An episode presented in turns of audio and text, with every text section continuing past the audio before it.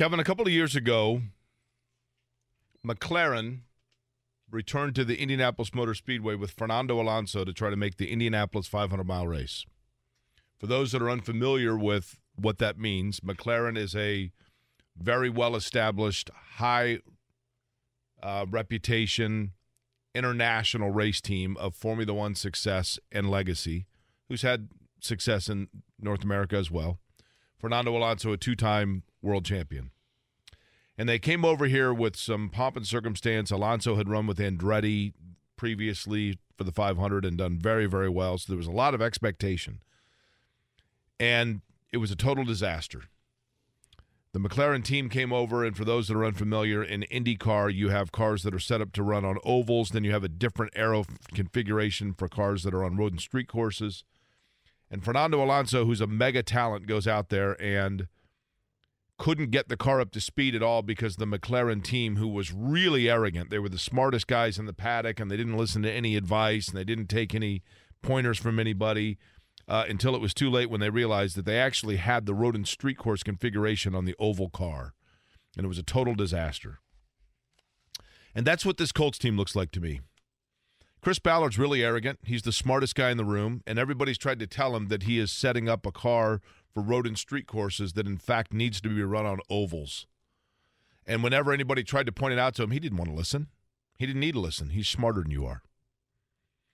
And he came up with a football team that does have some good players. No question about it. They have some good players. Unfortunately, they're players that are set up to drive on road and street courses, and the rest of the NFL is running on ovals. And the construction of this team is flawed. And I think Chris Ballard knows the game of football, and I think that Chris Ballard knows how to put together a team. I just think that he erred in the fashion of team that he decided to accumulate and they have very good players in the wrong positions. And those players they have that are in the right position, there aren't enough of them. In today's NFL, you got to be able to throw the ball. You got to be able to protect the football, and you have to have a young, mobile, up and coming, rising quarterback.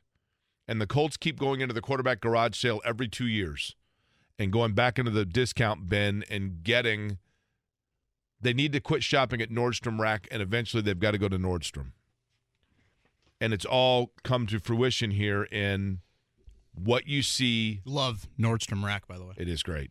What you see now is the following you have an owner leading up to the game that said he wanted everybody pissed off, intense, and primal. I don't think he was talking to his fans. I think he actually was subconsciously saying that to his players. He was hoping his players would come out that way. But when you look at what Jim Irsay was selling fans on leading up to the game, and keep in mind, he did say that his team was going to be all chips in, period. So, what do they have to sell us on about the Colts game against the rivaled Tennessee Titans? Come out to the game and be sure enjoy the fact that Grover Stewart's wings are going to be there. The Maniac Burger is going to be on display. Even Jim Irsay knows that his team is so bland, so boring, and so underperforming that he's actually got to go to their culinary habits to get people to come to the stadium. And the bottom line is that Jim Irsay wants to talk about everybody being all chips in, and guess what? The fans are. People are spending their hard-earned money. People are sacrificing a beautiful Sunday in a city where we don't know how many of those we have left for the season to go down and watch a football team that comes out and is either too bored, too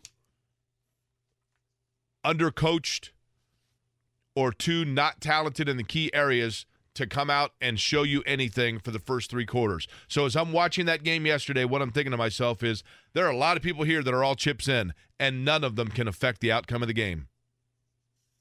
So now you're at a crossroad if you are Jim Irsay, where your biggest fear is about to come true, and that is you're about to lose your fan base of people that have cashed in and are selling their tickets or giving them away to people to go and do something else. Now, fans are fickle, and if they win, they beat Denver, all of a sudden Chris Ballard's a genius again, and everybody's back in on board. But for right now, fans deserve better. The city deserves better and people expect better when they go down what they want to see as a football team, not necessarily that wins every game, but looks and acts like they're prepared to try to do that.